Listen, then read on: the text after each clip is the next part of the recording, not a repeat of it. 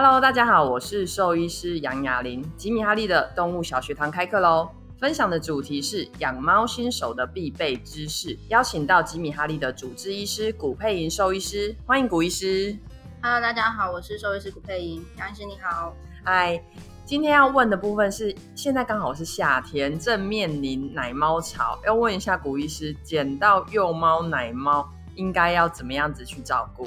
呃，基本上在幼猫跟小猫的部分，我们要分成就是它们是否是在断奶。那基本上在断奶的阶段的话，大概是一个月以后才会是在断奶。所以如果你捡到的小猫是还没有睁眼的，那它大概的年龄大概是七到十天左右。那在两个礼拜过后，大的小猫它会开始长出它的小朋友牙齿。那基本上在这个时间四个礼拜的时间内，都还是建议是用。奶粉或是宠物专用的代奶去做饲养。那代奶的话，基本上在购买商品化的奶粉都会有建议泡法或是喂食的量。那我们的话会建议在小猫的话，两个小时到三个小时要喂奶一次。如何使用这些奶粉喂奶呢？可以是搭配商品化的奶瓶，或是用针筒，可以去进行这个喂饲的一个部分。那在四个礼拜到六个礼拜大的小猫，我们可以开始准备让它接受新鲜的食物，就开始要。断奶了，那在开始断奶的时候，小朋友基本上对新鲜的食物接受度会很低，会建议在食物的部分来说，可以使用干饲料。我们可以用干饲料，用奶粉泡软之后，再让小朋友比较慢慢的可以去接受这样的食物。那如果说他们对泡软的食物很不喜欢的话，建议可以加入一点猫罐头或是一点鸡肉泥，让味道比较香，比较好吃，小朋友会比较愿意吃。在这个时间要开始使用代奶的时候，通常会建议你的喂食的时间可以变成四到六个小时一次，就不用在喂奶的时候这么的频繁哦。像目前有些主人会用湿食，就是主食罐的饲养方式去做喂食。那因为我们现在目前会建议是四到六小时喂一次，我们参数还蛮多的，所以还是建议主人是可以使用。半湿食跟半干料的方式去给予，避免湿食放太久会有一些潮湿或者是一些细菌生长的一个问题出现。刚刚古医师其实提到比较多时间点，我帮大家重新小结一次。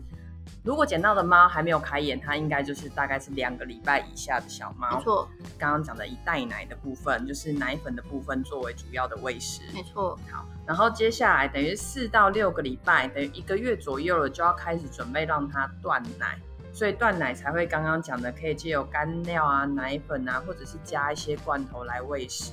时间点，如果它是小于四个礼拜的，应该是要每几个小时喂一次比较适合。嗯，目前来说还是建议两到三个小时喂食一次。那如果说你在两个三个小时喂的时候，猫咪的反应都是不好的，它觉得每次都吃很饱，那我会建议你时间可以拉到四个小时喂一次是没有问题的。所以是看小猫的状况，如果它吃完了肚子砰砰的，然后其实活动力也不错，不用一直可以去拉长那些喂的时间点。对，正常因为小猫在有母猫的时候，他们会自己去饿的时候就会去吃，可是因为我们没有办法准确的发现，所以如果你发现你还是两个小时喂一次，可是在你喂食第二次的两个小时上，小猫给你的回馈是很差的，它没有那么想吃，那建议你之后就可以慢慢拉长你喂食的时间了。好，所以这个是要特别提醒大家注意的一个部分是什么时间点多大，它应该怎么喂，应该喂的频率。就像刚刚古医师有讲的，如果他喂了两两个小时之后，该吃奶的时候，其实没有这么愿意吃，可以再拉长时间。接下来要问一下古医师，那什么时间点应该要带他们去看兽医师？呃，通常会建议，如果你刚捡到这只小猫，你不确定年龄的话，这时候就会开始去进行就是兽医师的一个评估年龄的，因为年龄会让我们。主要是考虑到喂食的部分，我们要怎么样喂食，或者是说我们时间点的一个部分。那基本上，如果是刚捡到的幼猫，在兽医师会做处理的方式来说的话，我们会是建议先去看身体有没有一些很多跳蚤，或是一些体外寄生虫的部分。那这时候我们可能就会进行体外驱虫的一个情况，是不是要同时进行体内把我们的绦虫甚至蛔虫一些体内寄生虫驱虫呢？通常建议来说是可以的。那可是如果你担心你的小猫呃精神活动力不太确定，那我们可以建议你带回家先饲养个两到三天，确定精神活动力都很好的时候，我们再进行体内的驱虫。那如果说我们基本上你捡到的猫，你在家里已经至少确定它已经超过两个月大了，那我们可以饲养至少两周以上的时候，没有精神食欲的问题，那小便也都正常了，我们就可以开始去安排呃预防针的施打了。前提是会建议还没有在做过大便检查的猫咪，如果你想打预防针，我们通常是会建议大便检查是比较基本的，可以去确定一下小猫到底有没有些体内的寄生虫，或是会不会有可能有些状况会造成拉肚子，可以先去做这个方面的检查，这样子。想要先问一下，胡医师，基本上大便检查，你说带当天的，所以是要意思要新鲜的，对，不能直接在医院让医生直接粪检。我们通常在进行大便检查的时候，会有两个方式，一个是叫直接涂抹法，还有一个叫做呃浮油法。嗯，那如果说是在诊间就是在量体温的时候会带出一点大便，那基本上这样的一个大便量是很少的，所以如果你要去进行大便检查，有可能会造成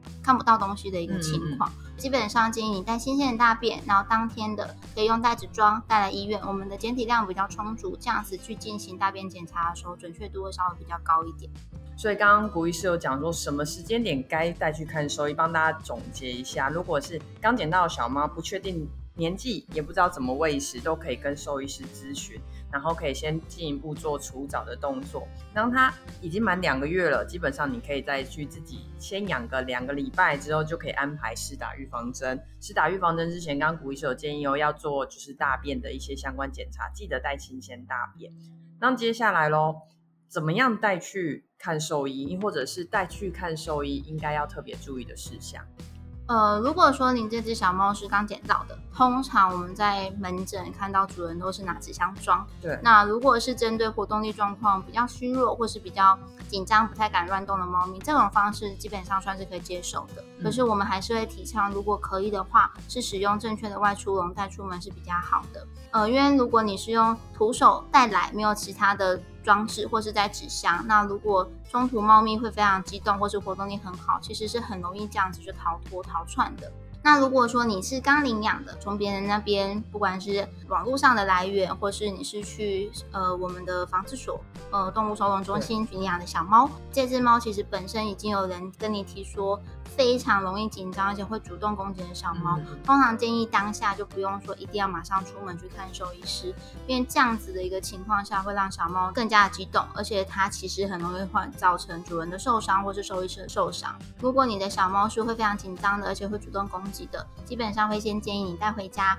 让他跟你培养感情比较稳定了之后，再考虑是不是要带出门看医师。好，所以刚刚有特别提到，其实要合适的外出笼，尽量即使它算乖，可能也是至少用外出笼保护猫咪，避免紧张啊，听到车声啊，各方面其实有可能造成这些逃跑或者是逃窜。古医师有提到，已经领养的，然后真的是比较紧张的猫咪，应该也在家里先跟它培养感情，不要急急忙忙就很想大家来看兽医，它也紧张，你也紧张，大家其实可能都会受伤，而且造成一些比较不好的印象。接下来很重要的部分要请教古医师，幼猫观察到什么状况需要立刻就医？小猫的部分来说的话，比较常见的情况就是可能有什么原因造成它不想吃饭。那我们基本上会建议，如果你超过两餐或是超过半天以上，它是完全没有吃饭的，那就会建议你要带来看医生。主要是因为小猫它其实在代谢能量上的速度非常的快，所以它只要超过半天以上没有吃饭，它就蛮容易会有一些低血糖的问题。那低血糖的问题的话，就很导致很容易导致有低体温、低血压，甚至有些休克、死亡的一个风险。那其次的话，如果你有观察到你的猫咪至少是超过一天以上没有大便会尿尿的话，还是也可以带来医院去做检查。或者是在家里活动力变得比较不好，对逗猫棒或是对食物的热情程度其实下降了非常多，这样的一个情况其实都是是需要考虑就医的一个情况。刚刚有提到没有大便跟尿尿的一个问题的话，还是会回到原本的话题，就是我们如果捡到的猫，其实在四周里以内的话，还是会建议你其实是要去学习如何去刺激排便尿。嗯，不要说期待它自己会尿尿，因为它们其实，在野外有母猫的陪伴下，母猫都是会用舌头去刺激它的呃生殖器，或者是说肛门口的部分，然后让它有产生排便跟排尿的一个情况，这样子。如果说你没有养过小猫，没有去刺激排便尿过的话，通常还是建议你带到兽医院，请兽医师教导你如何去进行，因为在门诊很常遇到主人其实是力道不太够。太温柔了，所以造成猫猫没有刺激的感觉，所以它都不会想有便便或尿尿的一个状况。所以刚刚古医师其实有提到，帮大家总结一下，吃的部分其实很重要。两餐没吃，或者是半天没有吃东西，其实要赶快就医。第二个看它的活动力，平常会跟你玩啊、逗啊，然后奔跑、跳跃，如果活动力也降低了，也要去看兽医。第三个部分是大便、尿尿的这些刺激，那如果没有办法。操作的很好，其实还是要跟兽医师做请教。兽医师会在当场直接示范给主人看，对不对？哦，我在诊间的话会示范给主人看，一方面就是让主人知道说他们现在是不是还会接受这个刺激的反应。那另外一方面，如果小猫当下其实已经排便尿过了，那我会拿卫生纸或是我们本身会刺激的一个。用具在主人手上去试那个力道，让他知道说大概怎么样的力道其实是比较恰当的，不要太轻或者不要太粗鲁。所以基本上幼猫的这些食衣住行的部分都有提到。最后一个养猫的新手要特别留意，猫咪其实应该要喝水。那幼猫需要喝多少水呢？会像成猫一样吗？或者是应该要怎么样去观察喝水量？呃，如果是在四周龄大的小猫，我们刚刚前面有说到，它们其实基本上都是还是靠喝奶为主的，所以这个时间点其实你不用额外去补充饮水的部分。我们在泡奶的时候，其实里面就有提供适当的水的量了。嗯，那。基本上，它们大部分还是可以从食物中去摄取这些水分。可是，如果我们在转换食物的过程当中，我们的饲料其实开开始已经可以转换成完全干饲料，甚至是不用泡软的情况下的话，我们可以借由用罐头加水，或是有些主人习惯用湿食，可以煮食罐加水的前提，让它去产生多喝水的一个情况。那我们现在目前会提倡，如果可以的话，尽量不要强迫动物有灌水的这个情形，因为通常会产生他们的心理压力，甚至说有些动物它如果在很紧迫的时候，很容易会呛到，造成一些吸入性肺炎，那这样就有点得不偿失了。所以刚刚古医师说，如果是四周龄以下还在喝奶的，基本上其实奶跟水其实就是等于是有足够的喝水量了。那当它已经换成干料了，或者是干料还有加水，其实都还是有一些水分哦。当最后是完全干料，要特别留意它的饮食状况。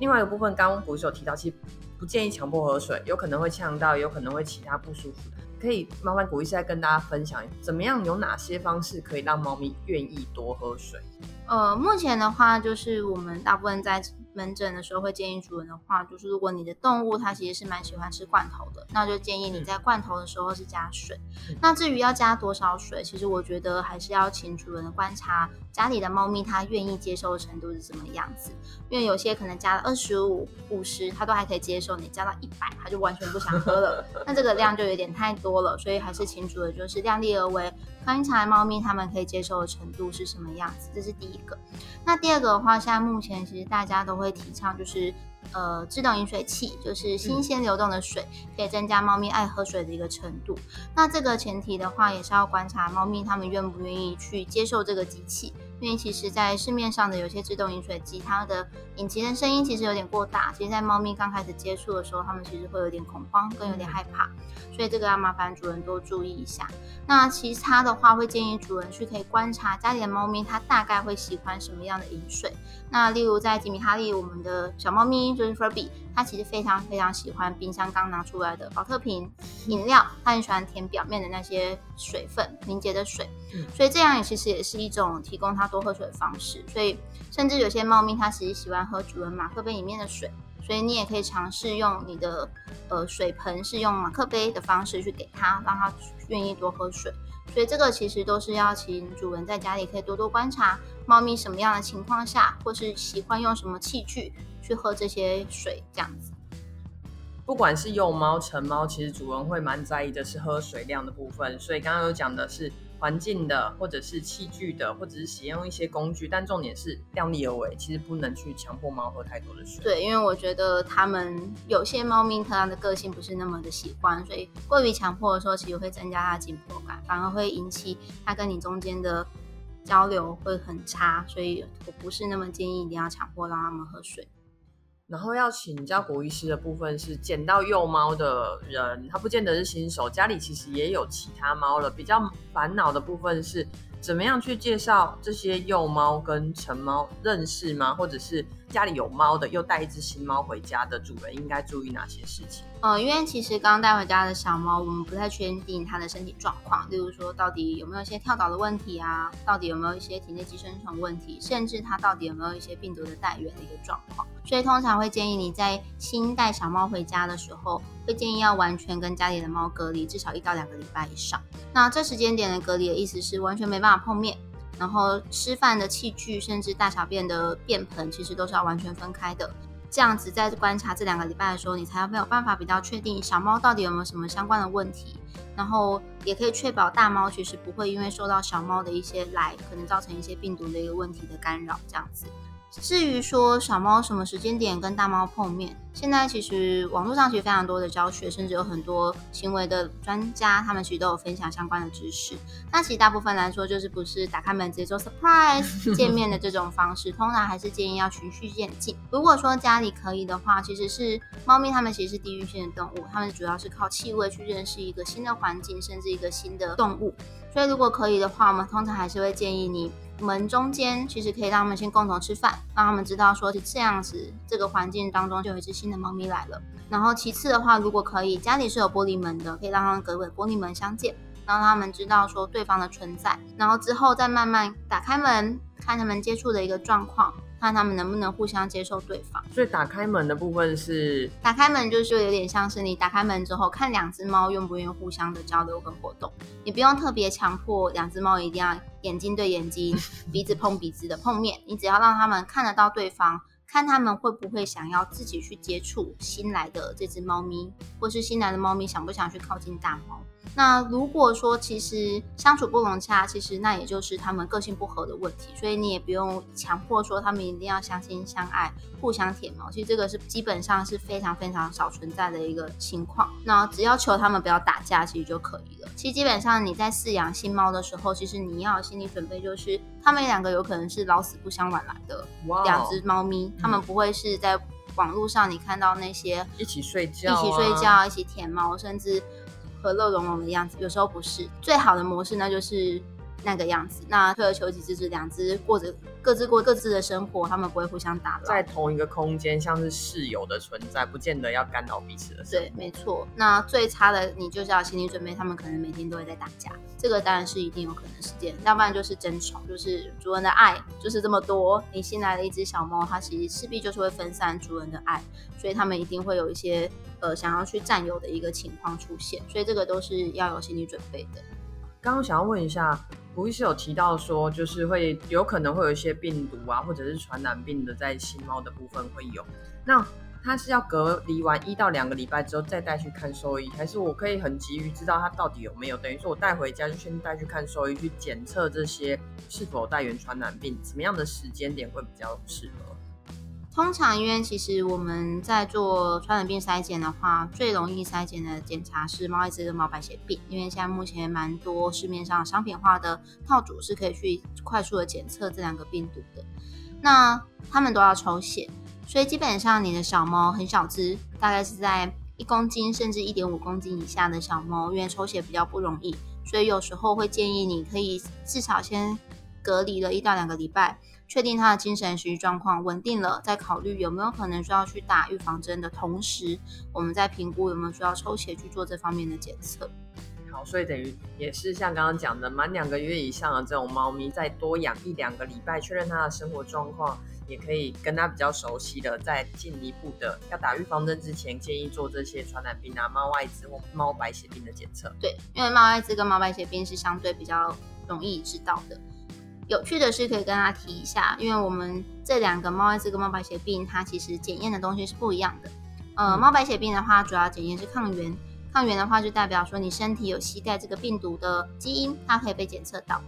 那猫艾滋病的话，检测是抗体，抗体的意思就是你有被这个病毒感染到，你身体有产生反应，那会有一个抗体的出现。所以在小猫如果它有检测出猫艾滋的抗体的时候，那其实你要回想，它有没有可能是跟在吸妈妈奶的时候造成这个乙型抗体的出现。所以，如果你是猫艾滋病阳性的猫咪的话，通常会建议你大概七到十个月龄大的时候，甚至一岁大的时候，再检测一次这个猫艾滋跟猫白血病，去确定它到底是不是真正自己产生的抗体，还是很不幸它是借由吸母乳的时候产生的乙型抗体的出现。那猫白血病的话更好玩了，猫白血病的话刚好说它是检测到抗原，可是猫白血病它其实非常的狡猾，它其实有时候会躲起来。所以现在血液当中，它其实没有这个抗原，不代表说小猫一定没有这个猫白血病的感染的问题。它是有可能会躲在血液里面、骨髓里面，等到你的身体状况不好的时候，它再跑出来，然后你就会在血检当中再被检测到。所以这个时候，其实，在病历上显示，今年度我比较常遇到的这个问题，就是以前小时候刚养的时候没有检测过，可是当它出现类似一些贫血。发烧，甚至身体的淋巴结、肚子淋巴结肿大的时候，再去做检测，发现它其实是有猫白血病的抗带原者。所以这个的话，其实还是要请主人多多注意。有检测过当然是最好的，可是不是代表说你检测过就是百分之百确定你的动物一定是没有问题的。那想要问一下，其实猫艾滋跟猫白血病都会传染给家里其他的猫咪吗？是的，尤其是猫白血病的，它的传染性比较强。现在目前的话，就是你共用食盆。的话，其实都还是有可能会感染到这个猫白血病。那猫艾滋病的话，它大部分是借由咬伤、伤口的传播，或是血液的传播。很不幸，你有可能有接受到猫艾滋感染的血液的话，那你就会有这个猫艾滋病的传播的一个问题。所以，基本上现在的猫艾滋病的动物，所以你能确保它们如果不会打架，是可以混养的。可是猫白血病的动物的话，我基本上还是建议不要混养，就还是要单独去饲养这样有猫白血病感染的猫咪。要提醒主人，猫艾滋跟猫白血病的部分，可以借由这些快筛试剂来检验出来。但刚刚前面古医师有跟大家说明，不管是抗原或抗体，它会有潜伏的可能，或者会有其他的状况，所以等于是一个很重要的部分，要观察家里的猫是不是有出现贫血，可能会有哪些症状？贫血的话，基本上会是四肢无力，精神比较不好，大部分时间都在睡着比较居多。那甚至发烧，发烧的话，大部分因为猫咪的体温其实比我们人正常还高，所以还是要借由量测体温才会知道它有没有发烧。所以只要你有精神活动力下降，然后或是说有一些吐或是拉肚子的状况的话，其实都还是要小心有相关的一个情况出现。那还有一个刚刚提到是淋巴结肿胀的问题，有时候要借由超音波的扫描才有办法比较确定，所以这个的话通常还是要带至医院去做检测。所以前提就是，如果你的猫突然有精神不好、食欲不好的情况的话，还是要小心，有可能有一些相关的一个疾病的一个出现。今天谢谢古医师跟大家分享猫咪的知识，让我们吉米哈利小学堂下次见，拜拜，拜拜。喜欢我们的也请大家追踪按赞。关于狗猫的疾病、营养、行为，有想听的内容也欢迎告诉我们。吉米哈利小学堂下次见，拜拜。